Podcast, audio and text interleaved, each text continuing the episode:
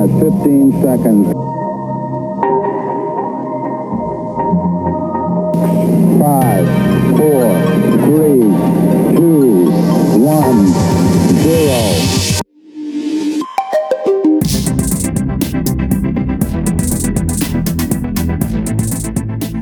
Hello, and thank you for joining us today. We are going to be speaking with Al. He's based in Chicago with the Passive House Institute of the United States.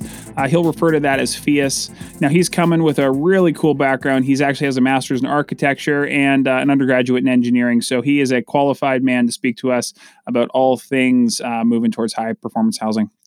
Al, I appreciate you coming to the show.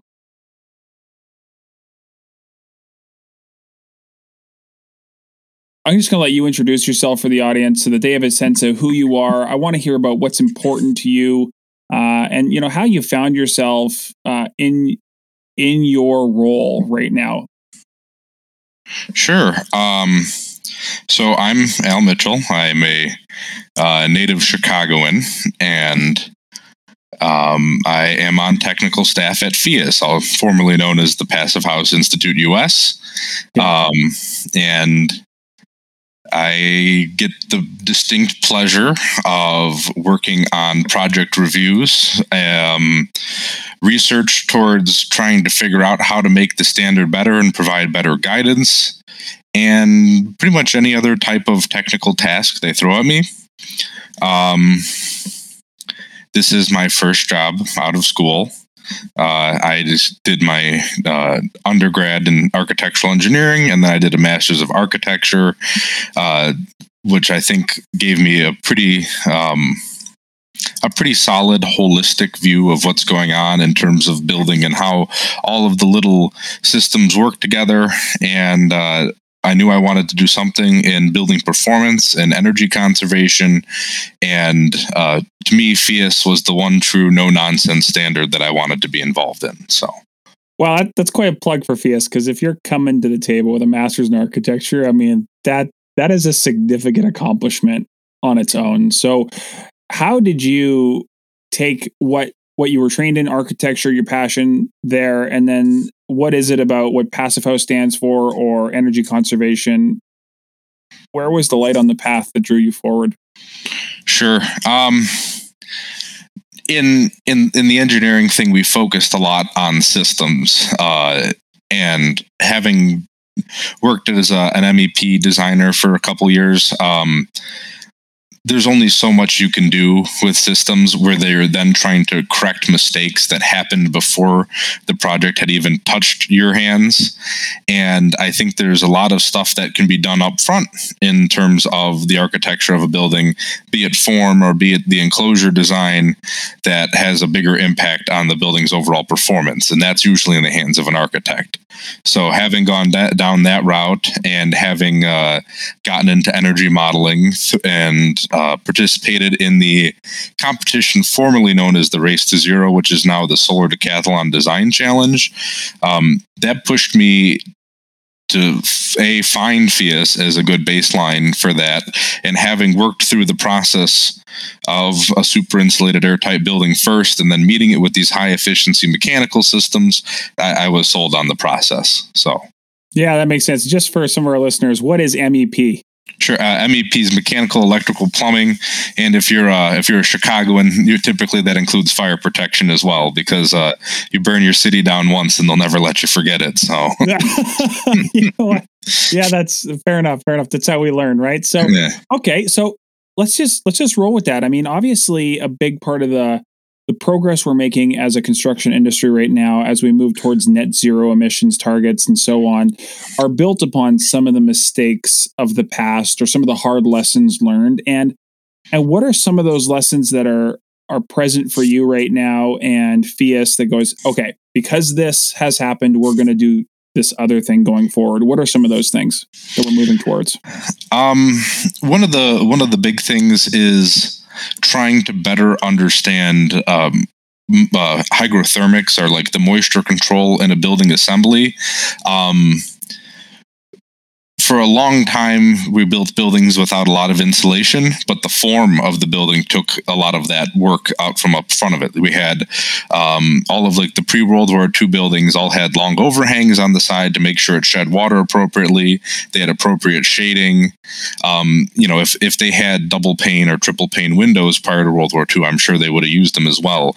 But in the the mass production of homes that started post World War II with the baby boom, um, I think a lot of those buildings tend to lack the intuitiveness that was in those pre World War um, pre World War II buildings, and we've been trying to make up for it constantly and get back to like what the roots of the fundamentals of how the architecture responds. Like what does bioclimatic design mean in that situation? Um, and tying back into that uh, hygrothermal performance like yeah does it shed water correctly? And then at some point in time too in the 50s when people came back especially if you're from the midwest um, we see a lot of buildings that have double vapor retarders in them on either side of the studs. And now especially as we move to more airtight buildings we know that that's not good. Um, and so we're trying to correct those mistakes for sure and and that's because that rots the structure. Sure, right? sure.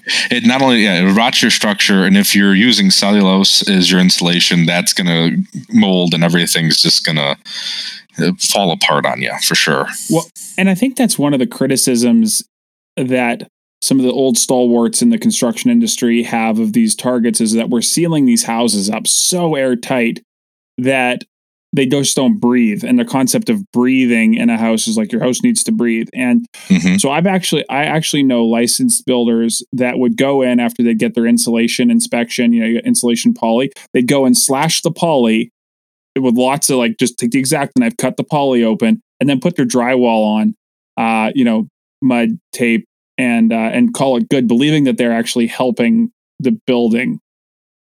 Yeah yeah. No, the, the the all of the air tightness targets originally come from a durability standpoint, um, primarily in terms of like preventing these exact situations where you've got some kind of moisture that gets in and rots or damages something, and it, it drastically adds to the longevity of building materials. Yeah. You know, interesting. One of the things that stood out to me in the passive house education, because we're on a process becoming passive house um, design consultants, is that houses do need to breathe, but mm-hmm. they don't need to breathe through the wall cavities, through electrical sockets, through the little space underneath the window, uh, where where air is just leaking through poor envelope assemblies and all the dirtiness in between that, all the decades worth of dust and mold potentially. Uh, and then Passive House says, yeah, your house needs to breathe. So we're actually going to control where it breathes and regulate the airflow. And I thought that was a significant shift forward. No, I I absolutely agree. Um, why not control something else and have it go how you want it to happen yeah, as a right? designer? Yeah, and it's not in top on top of that too. Like it's not just controlling the the air that you're breathing in there but then you're also like reducing noise infiltration into the house. If you live in a tight city like you can make sure that you're venting uh, air intake from your backyard instead of up by the street or something like that. Like there's so many controls you have to the benefit of your indoor air quality in this. And that's a significant thing. Now i'm also curious as an architect, from an architect's perspective, one of the criticisms that high performance homes have had is that in order to make it energy efficient, you got to turn it into essentially a concrete bunker that's devoid of form or beauty or aesthetic or um, a lot of the attributes that make it attractive. Tell me about your perspective. Uh, coming from Chicago, uh, architecturally, I am a huge Mies fan, and I know that I'm I'm still working distinctly in trying to reconcile how to get his single pane glass boxes to have some modicum of building performance. Um, there's a, I think there's a lot of beauty in the simplicity and the intentionality of his design that we see that is kind of lost in sort of the postmodern and then wherever we're at now um, in a lot of home construction where it's a kit of patterns and none of them really go cohesively together. Um, because it's a performance standard as well, and it's not some kind of prescriptive shoebox, uh, you can take it on whatever path you want in terms of trying to get form right. But yeah, follow the form that's beautiful, but like uh, inform the form by the building's performance. Place those windows not where it seems best for some aesthetic reason, but maybe there's a driver in terms of like passive solar heat gain or uh, a natural ventilation strategy you want to use as well. Yeah, and and it something as simple as the orientation of the major face of the house to where the sun is. Uh, I just I had no idea how big of an impact that has on the overall building performance. Mm-hmm. Again, with passive house, it, passive house just sets the bar and it says jump over it. I don't care how you jump over it, but you got to jump over it, uh, which is which is an interesting strategy. Yeah, I'm. And again, as I mentioned, like this is the no nonsense building standard to me and having that design agnost- agnosticism is I think really important to the adoption of something like this. If we regulated everybody's form to a T, or we regulated, you know, what system you have to pick, or if you can't have a jetted hot tub in your house, then I think there would be a lot of um, pushback from the the population. Okay, so in your experience, where do you feel like people uh, bump up into obstacles as they're you know wanting to walk down this path of building more uh, high performance environmentally conscious homes where do you see them hitting points of resistance um sometimes the market for equipment and appliances hasn't quite responded yet. Um, there are, I think, three or four Energy Star rated wine fridges, and and people want more choices than three or four, especially as we push into um, larger homes. Um, sometimes we've seen some issues in terms of spaces being too large uh, to hit the requirements. Uh, there's too many square foot per bedroom, and it's above, well above a standard size. Um, that tends to get a little uh, questionable. Um, and then the other thing that we see as a big uh, struggling point, and that's still kind of in discussion, is um, homes on really narrow and urban lots can be difficult.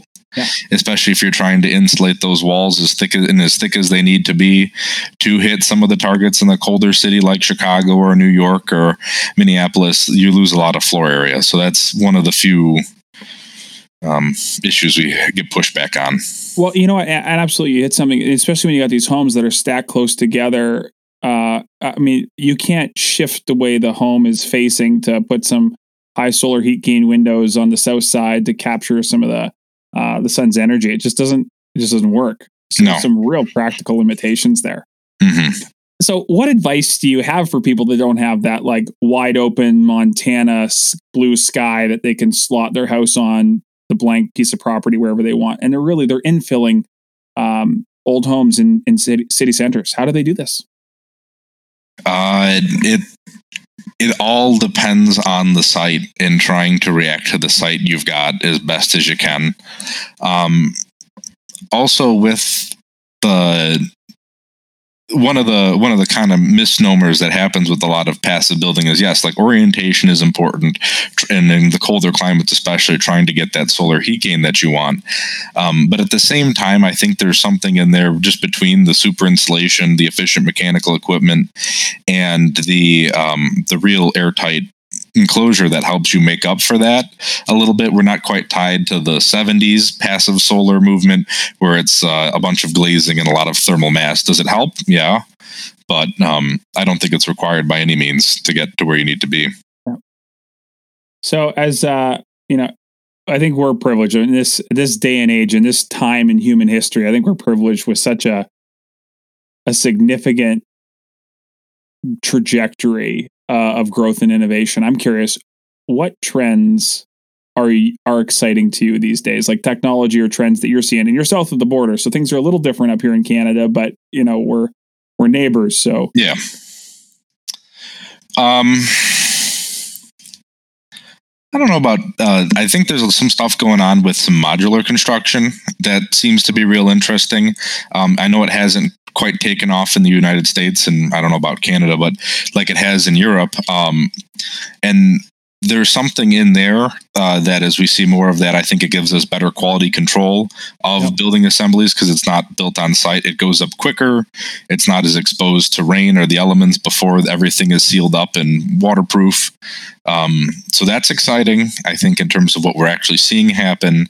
And then in terms of what I want to see happen, is I am still holding out for cheap vacuum insulated panels and cheap vacuum insulated glazing. Those are yeah. the two the two technologies that when they come out and they're available at a mass market, I think will drastically change the game.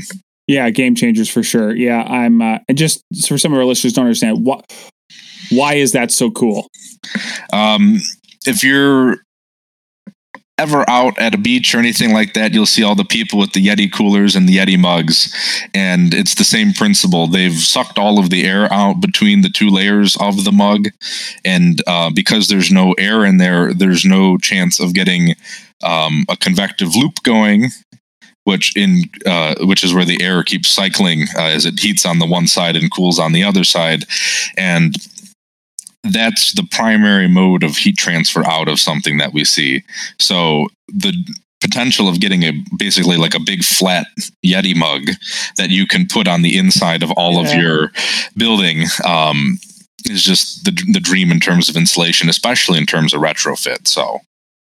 Right, because you actually get a ton of R value for inch of space required. Yeah, yeah. The idea, yeah, absolutely. That is that, especially on the window side. We've spent some time uh, talking with some folks from Glass Curtain, uh, and their the vacuum insulated windows are just a really neat option, especially up here in colder climates. Like, mm-hmm. I mean, Chicago's not exactly warm in the winter, but yeah, it's the real deal. I'm uh, I'm also curious about what you do in particular. I mean, what are some of the things you love about your jobs? What's like the worst part about your job? I mean, let's let's hear a little bit more about you.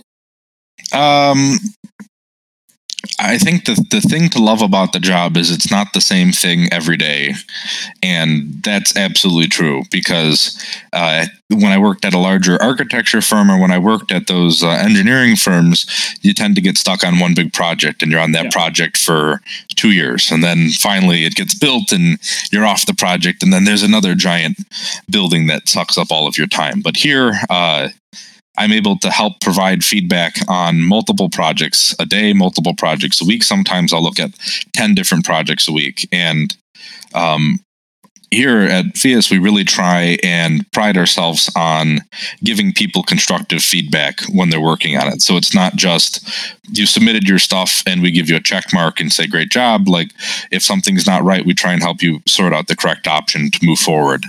Um, and I think I think there's the, the mix of that being able to mix in what we see and what people need help with and guidance on how we can build that into our research schedule and create guidance or calculators or some other type of tool to help aid in a frequently problematic part of design. Um, and then being able to work with people directly and teach them here's a new skill we developed. Here's a new thing we learned.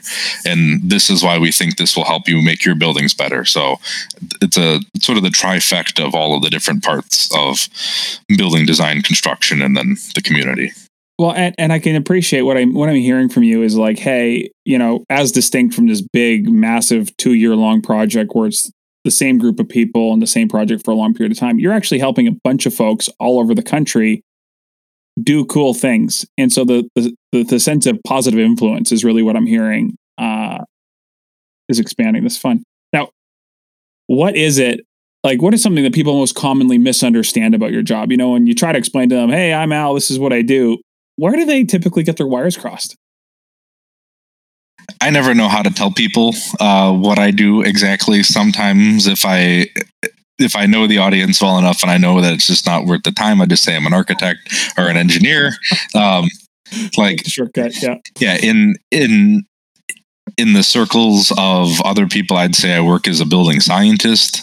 Um, because I, for me, ultimately, that's sort of where I want to be in this whole thing is being able to figure out and do more of the research and the back end type of work, um, and how to provide just what better guidance yeah, I appreciate it. Like I want to. So when you say the research piece, now I'm uh, I'm curious in is because there, we did some research, obviously, to get to know you and understand a little bit more about what you're doing. And I, I came across this this climate specific energy optimization guideline, and it looks like there was a tool. Now, is that something you're familiar with or helped create?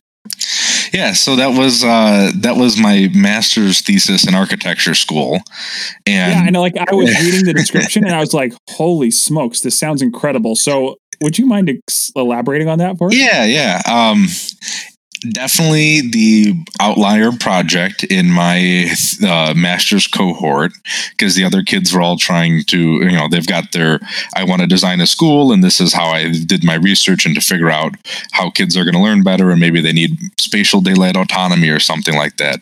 And i'm over here and i ran 153000 energy models and then did a bunch of data crunching and statistics on it. Uh, essentially it's sort of the inverse of how PHIUS works. PHIUS used um, a bunch of optimizations to create cost optimized single points. And then all of those recur fit per the climate zone to give you the, the performance targets that you find on the calculators on the website. And essentially, using WUFI as a tool, and then it's all like energy optimization itself is kind of complicated still, depending on the tools available. And not a lot of designers, especially those who are in the single family home business, have access to those tools. Yeah. So, what I was working on um, was a tool based in Rhino primarily that was going to take um, a building that someone designed and optimize it to hit the PHIUS targets. And when I talk about optimization, I want to be very clear that there is a difference between the optimized point of a project and the optimal points of a project. Right? The optimize is the ultimate lowest energy usage, cost be damned, and uh, optimal is anything that's going to hit sort of that top 2%. Anything that's going to hit the PHIUS criteria, but it's not going to um, break the bank? It's not going to break the bank and it gives it gives the designer options as well. So as a designer when you get your results from following that methodology you might have 10 or 15 options to pick. So if you've got some really great window guys then you can go with the option that has better windows but uh, you know if the guy who does your walls doesn't want to use a whole lot of exterior rigid insulation you know you can turn down the wall variable a little bit. So there's still choices on the designer's end of the post optimization. Okay, because I'm actually fascinated by this, uh, like personally fascinated, because what I, I I saw in the brief description I read is that you were trying to go, all right, if you're sitting in California and you want to build a high performance home, these are the variables that would evolve in your context. But if you move to Arizona or up to Chicago, you're going to need to consider these context specific variables, mm-hmm. which will actually have a big influence on your design decisions, your material, um, your material acquisition decisions.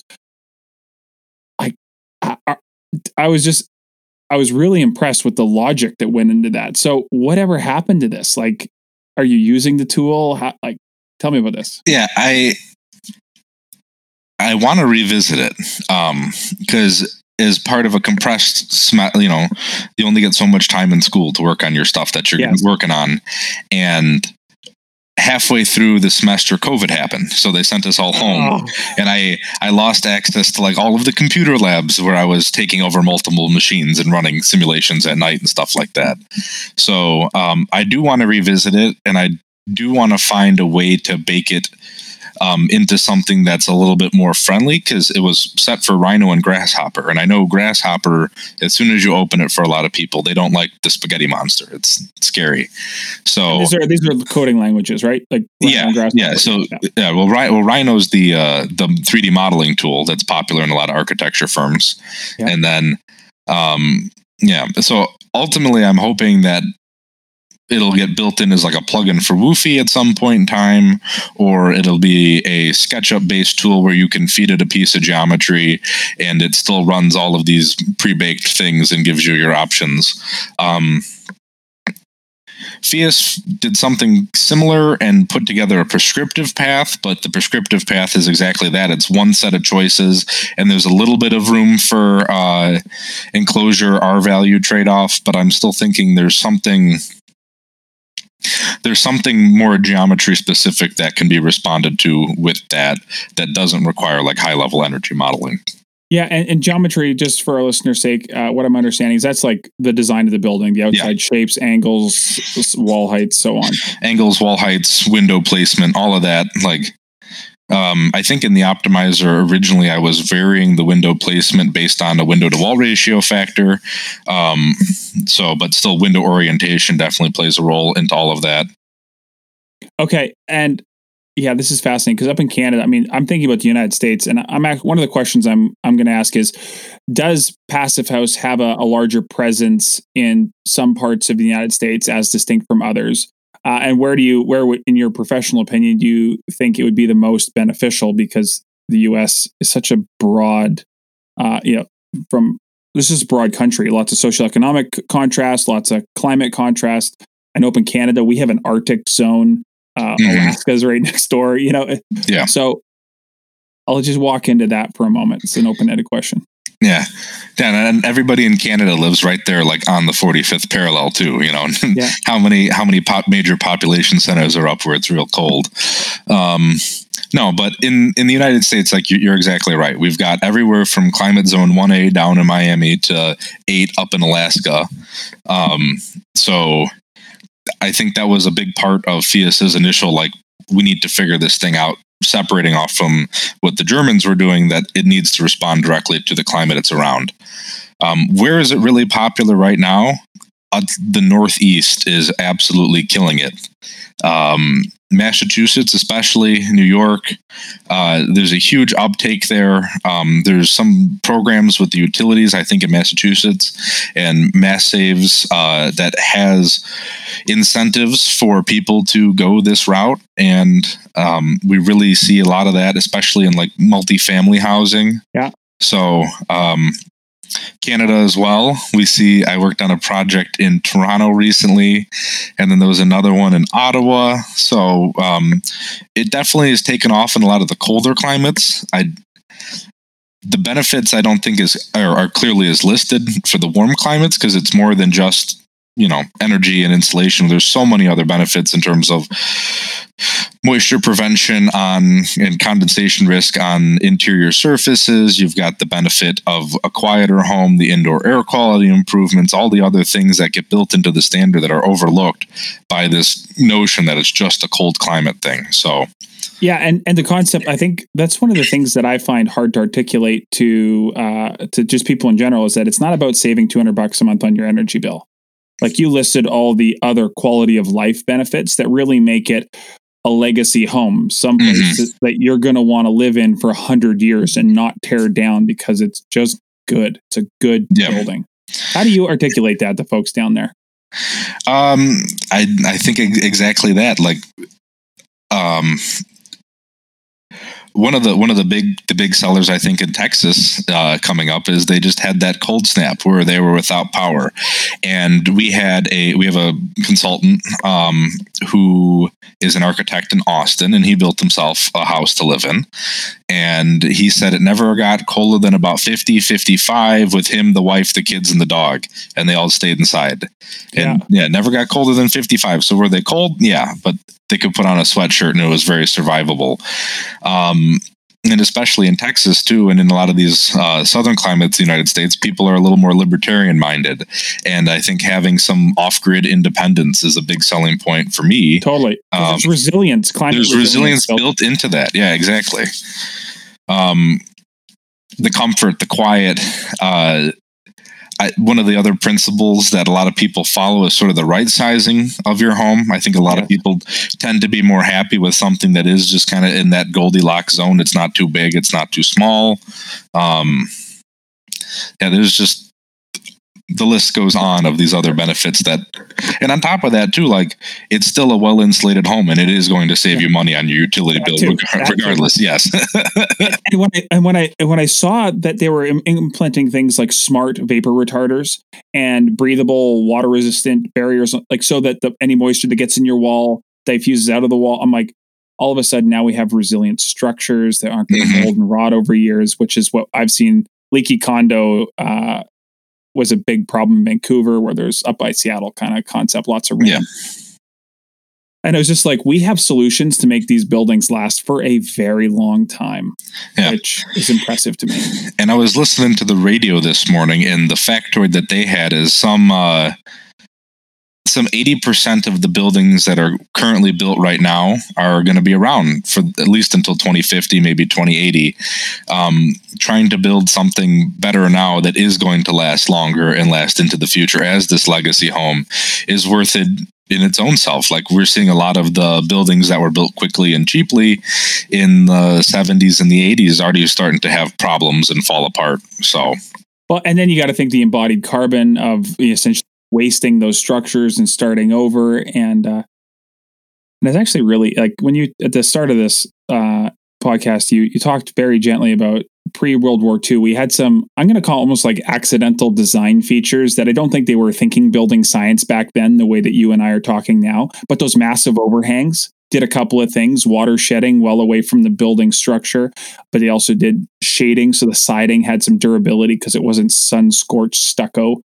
Uh, and I, it reminded me of a time I was taking my Red Seal carpentry um, uh, program with the instructor. He said, you know, he asked the question, what's the oldest standing wood structure, wood building that's been in continuous use? And uh, and it turned out we're all like you know 100 years old and the wood's going to rot and fall apart because that's what we see at least up here in the part of the country I'm in. There's just no old structures. Well, it was a 2,000 year old continuously lived in wood wood homes, and it's uh, I think it's in Austria and they because they had these homes that were built up off the ground that had breathable foundations so air could move underneath and these massive overhangs on the roof because of the snow and so it was a wood building that was breathing sufficiently uh, and had good coverage from the elements and just lasted 2000 yeah. years yeah. and it was it was accidental but brilliant all at the same time there's there's something there's some ways that were built into vernacular architecture that have been lost in terms of different whether it's floor plan functionality or it is one of these like survivable building things. Because at that point in time too prior to world war ii especially like air conditioning was not common in homes. Yeah. and homes had to be ventilated. People had to open windows to get some natural cooling in there. And i think uh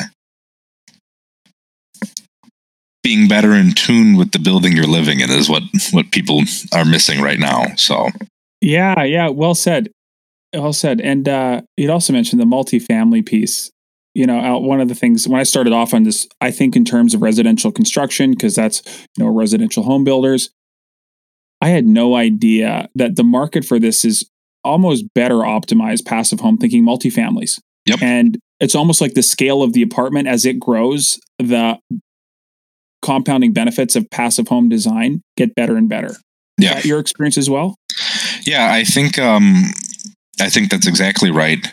We see a lot of probably about thirty to forty thousand square foot. Um, talking like 50 60 unit buildings uh, that come together really nicely. Um, because they're multifamily, uh, you've got more internal heat gains. There's a little bit denser occupancy than you would in a single family home.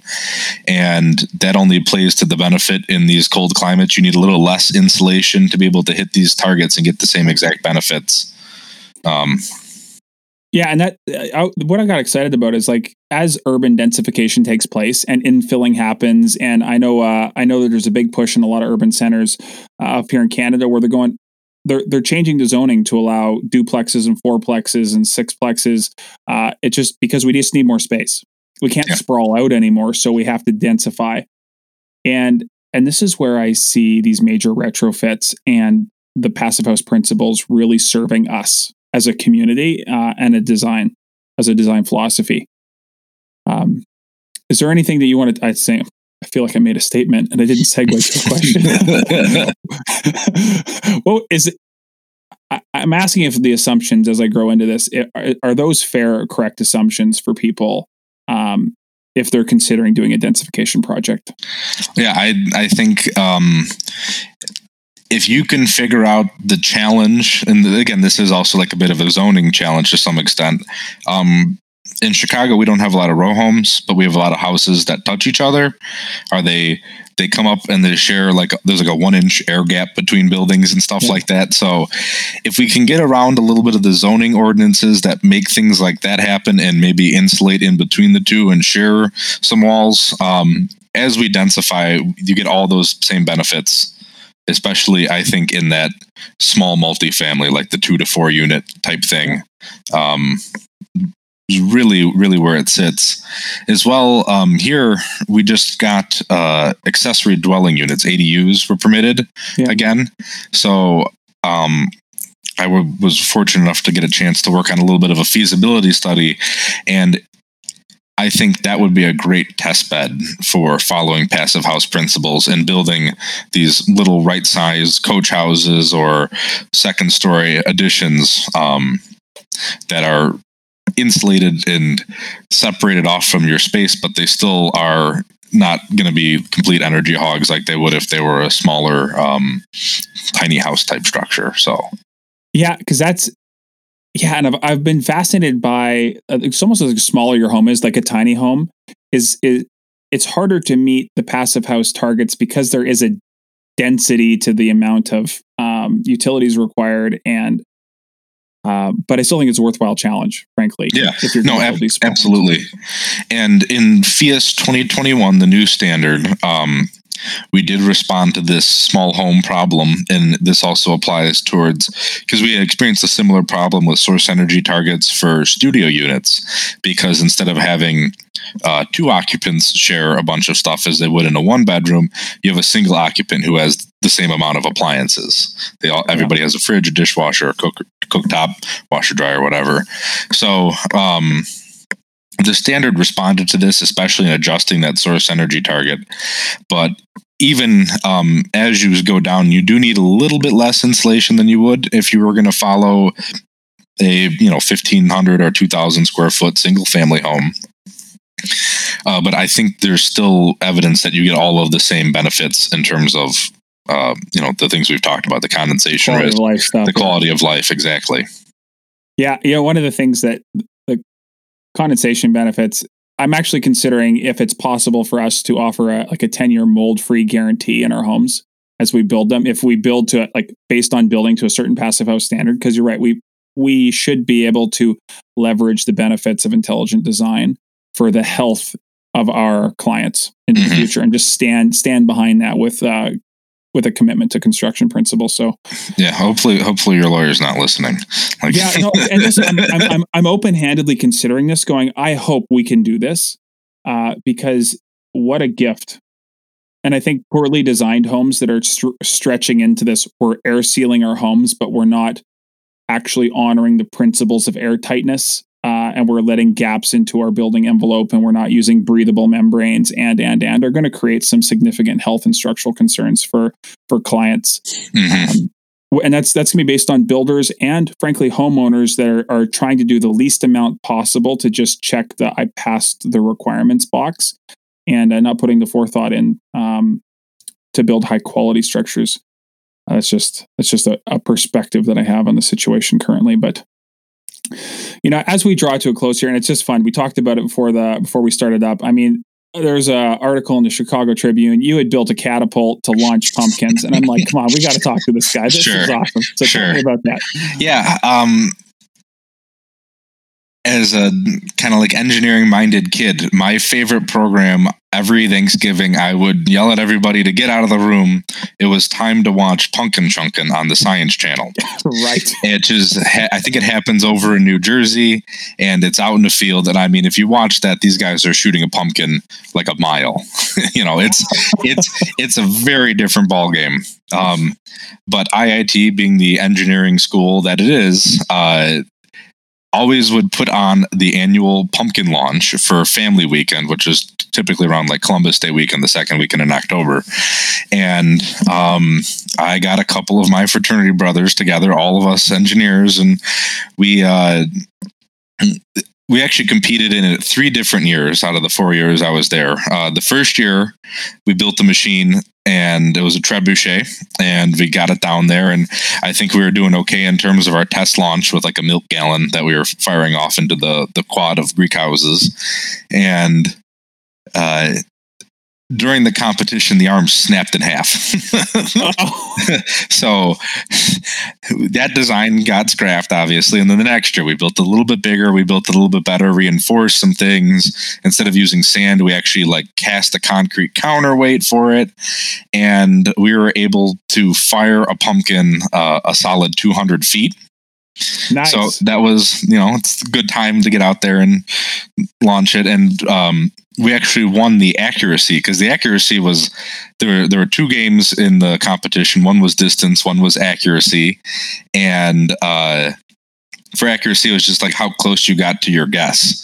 So as we're rolling the machine up, they're like, "How far do you think it's going to shoot?" I'm like, "I don't know, 175 feet," and we got like 174.8. So I was like, "Wow, yeah, pretty, pretty, pretty good guess."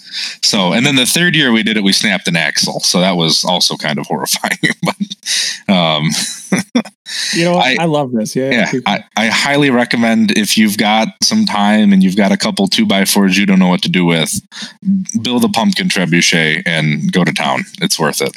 Uh, you know what, Al? I don't think there's a better way to finish this. That is that's beautiful. I, I, love the practical application and something fun because you know at the end of the day we're smart people, building scientists, even like but we still got to enjoy what we do and have some creative outlets. So, uh, I'm going to say thank you for joining us today. Oh, and wonderful. Thank you for having me. It's been an honor. Yeah, I appreciate that. Tranquility Base here. The Eagle has landed. Thanks for listening to the Net Zero to Hero podcast. Be sure to visit our website at netzerotohero.com to join the conversation, access the show notes, and gain access to our free resources and materials.